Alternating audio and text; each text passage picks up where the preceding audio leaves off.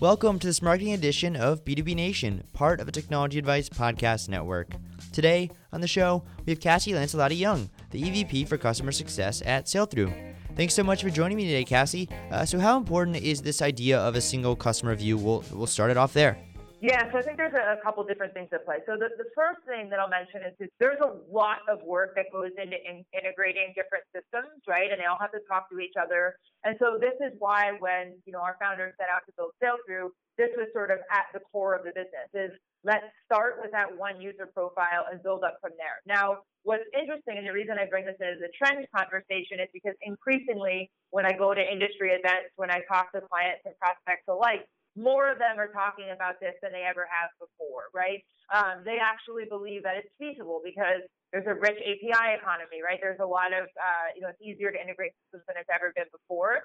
Um, so that that's definitely a, a, big one that's been out there. But one of the really interesting things that I see um, is, and I, I started to allude to this before, is just the explosion of brands that are online, right? And how hard it is to attract consumer mindshare. And so the way I like to describe it to people is that I think one of the biggest challenges is that there's been a huge divide that's unfolded in terms of the difference between retention and loyalty, right? And any smart marketer can drive retention because they can offer a discount, they can win a customer back, they can do all types of promotions and smart things to do that. But there's a huge difference between getting someone back today and actually building long-term loyalty, right? Um, and I always give the example of, you know, if you're an, an ardent J. Crew shopper, um, you know, they offer discounts a lot. Well, person A may just buy because it's on discount, and that's the person who's being attracted by retention mechanics, right? You give them 30% off, they come back. Um, you know, person B, who's the loyalist, even if you don't offer them 30% off, but they love the blazer you just produced, they're probably going to be willing to buy it. Versus person A is going to look for the comparable in the marketplace that's being offered by, at a discount by a competitor, and is you know the switching costs are going to be low for them. So uh, what we're really trying to do is to help our brands come up with uh, better ways to retain those customers. Um, you know, in terms of actually building loyal relationships and making sure that their customers have unrivaled experiences. And that's through, you know, personalized content, but it's not just product recommendations, it's through timeliness, et cetera. You know, if I was always shopping at 11 p.m., why do I wake up to a sea of emails at 6.30 in the morning? So mechanics like that personalized content is something that's really interesting to me too. And could you speak a little bit more to that? And you know, how how are, brands sort of targeting customers in different and unique ways? I feel like that's a new thing that very much so is is on the edge of uh, sort of exploding at this point. Yeah, absolutely. And you know, what I would say to that is that personalization is still very much a buzzword, right? And it means very different things to different players. And so what we actually sought to do was we mapped out what we call a personalization maturity curve, right? Uh, and that maturity curve, it may start with something as simple as field insertion, right? So your first name in an email, right? And then maybe someone who's you know, slightly more sophisticated might do more traditional segmentation. They're looking at recency, frequency. But the game that Sailthru is trying to play is really this notion of true one-to-one that is about so much more than just a name, a segment, or a product recommendation. It's um, I tend to think about it from what I call sort of a, a BUS framework, BUS, um, where I'll say it's behavioral. So the behavior could be like the time of day stuff I mentioned. You know, why are we always going after you in the morning? It's usage. So the usage stuff would be like the most obvious things that most people talk about. That would be what you look at, what you purchase, et cetera, the more classical segmentation models. And then the S is situational, right? So um, how do we tweak your experience based on what we know about the mobile device, you know, you typically use, or if you're always a desktop shopper, or if you live within a half a mile of a retail store, shouldn't your experience look significantly different than someone who lives, you know, 600 miles from the closest retail store? So what we're really trying to do is, you know, what we call omni-channel optimized and predictive. So, um, you know, the, the latest product that we rolled out at Sailthru is actually a predictive analytics tool that not only looks backwards at users, but you know spits out a likelihood on a per user basis of you know whether or not they'll buy, whether or not they'll opt out of emails, um, to really try to help marketers fine tune the targeting uh, on more of a forward looking basis as well. For sure. And how important is the the customer journey for you guys? I mean, obviously you can look back on a on a person and see, you know, where they've interacted with with your site or, or with your brand, how uh, how important is that to sort of a story that you unfold to them? Yeah, I think it's hugely important, and it's actually like a good segue into probably the, the one other trend that's really top of mind for me, which is that of automation, right? Um, I think the one challenge, you know, we hear a lot of people talking about like the customer journey, and it makes that word makes me a little bit skittish, right? Because every customer is very, very different, and I think that's what we built our platform for. Is that you know, I am a female living in New York City, and there are tons of other females living in New York City who look absolutely nothing like me, right? Um, and so, you know, and a, when you need a sort of a default option, segmentation works great but we also want to embrace the likes and interests of each one of those individuals. So our platform is less about building, you know, rules and it's more about building logic that knows how to react based on real-time data, right? So the best example I could give you on this end is, you know, how often is it that since you live in New York, you know, if, if you're getting sports merchandise, you get stuff all for the New York sports teams, right? Um, whereas your interest, like, may really well be a Bay Area team. So what Sailthru does is because we're able to look at the type of content that you ingest on the website and your mobile app, et cetera, we ensure that regardless of the channel in which you're consuming it, you get relevant content. So if you are a huge San Francisco Giants fan, regardless of the fact that you told us that you were in a Manhattan zip code, that you always open your messages from Manhattan, we're still going to make sure that that San Francisco content finds you. And that's just one very specific example, uh, but you know, it, it translates into um, what goes on with the time of day stuff, the device stuff, et cetera. And I think the, the big focus for us talking about the, the lifetime of a customer is we feel like so many marketing vendors and platforms out there are focused on wins today. They will all help you drive conversion rate optimization today. You run an A-B test, you get a result. That's interesting to us, but we're in the game of lifetime value optimization, and that's where our predictions come in we want marketers to have an easy and fast pulse on what the downstream impact of the optimization decisions they make today are going to look like. So the focus for us is, you know, yeah, to a certain degree on the journey and the life cycle, but it's um, less about a really staged, um, super structured approach and more about what is the next best, you know, optimal route for this customer based on the predicted values that we have for them.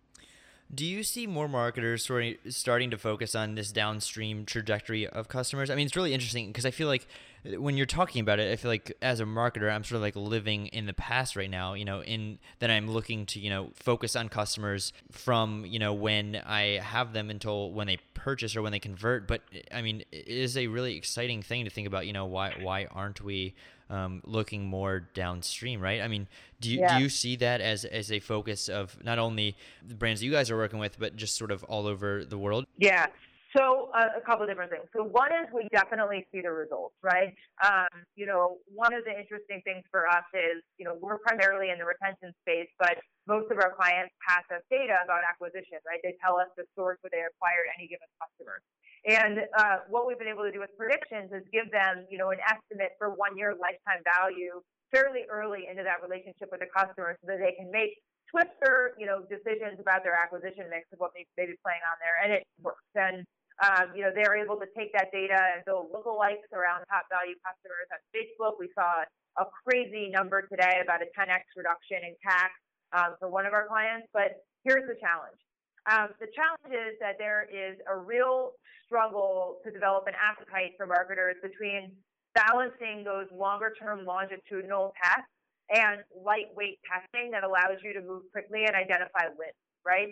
Uh, because a lot of times as marketers, we're under pressure at the end of the month or the end of a quarter to hit a certain number, and we'll take to whatever tactic we need to do to get there. And so, what we really try to advise our clients to do from a more strategic component is make sure that they're always carving out some part of the audience, however small, for that type of holdout group testing, for the longer term testing of what's going on there, because you know, all too often we're seeing these scenarios. I'll give you one that's super top of mind for me right now, where like all of these brands right now are, are, are growing their list with contests, right? Everyone's deploying contests because they, they appear to be relatively cheap cost of acquisition. Well, we ran this data last summer where we looked at um, a bunch of customers who were acquired from contests vis-a-vis other paid channels in a fixed time period. And we found that the people who were acquired through contests we're 62% less likely to convert into paying customers and 53% more likely to opt out of email. But most marketers don't go back and revisit that data on regular cadence. So that's why we're trying to bring the predictions more front and center. I know it's a long-winded, convoluted answer, but I think it's people want to be there, but there's a lot of pressures in the role that are um, really precluding people from get from getting there as quickly as we would like them to. And one sort of final question too is I'd just like for you to touch a little bit on how this sort of model can work for B2B as well because it's interesting too because I think right now for a lot of customers it's different for retail than it is obviously for B2B because um, retail you know you're likely to come back you're likely to purchase again so just I'd like to hear your thoughts just a little bit on how this sort of model and this downward convergence works for uh, B2B versus B2C. Oh, completely. And I'll tell you that we use these same frameworks uh, at Sailthru, right, for our own marketing and sales engine, right? So if we think about our sales funnel, um, you know, we get leads, we convert some of them into marketing qualified leads, then we can we convert fewer of them into sales qualified leads, right? And so it's really fascinating to look at well, what are the differences in that funnel conversion for leads that are acquired through content marketing versus event A or event B, right? And so, you know, there's been instances where we've identified a source that looked really attractive because it really allowed us to turn up the spigot on volume of leads, only to find out a couple months later that, you know, the quality wasn't there, right? So I think this applies to any business. And what I always tell people is that it, it's a marketing challenge, but it also goes into other parts of the business as well too, right? Um, you know, you can look at it from a product perspective, et cetera. Um, that that balancing between quantity and quality really has to be top of mind. And you know, we say we, we like to play the long game. It's not just about what happens today, but you know, what can you do to, to really drive the longer term win? Yeah, for sure. Well, I, would like to end on a fun note here. Uh, yeah. The name Sailthru. What's the deal? What's the story? Yeah, absolutely. So uh, I think what's funny is that uh, the story has been probably taken in ten or twelve different directions over the course of the of the past couple of years. Everyone has their own spin on it, but yeah. uh, you know, the the initial thought of it was uh, to have your message sail through to the customer, right? Um, the thought there being, you know, you, you want it to be relevant, you want it to be timely, and to get it there uh, with ease. So in our early days, Sailthru um, was heavily an email product. Uh, over the course of the past two to three years, as I mentioned earlier, we've expanded to do on-site recommendations, in-app, et cetera. But I think uh, the Sailthru name probably jives more with email than we would even like at this point in time since uh-huh. we're so ingrained in the other channels.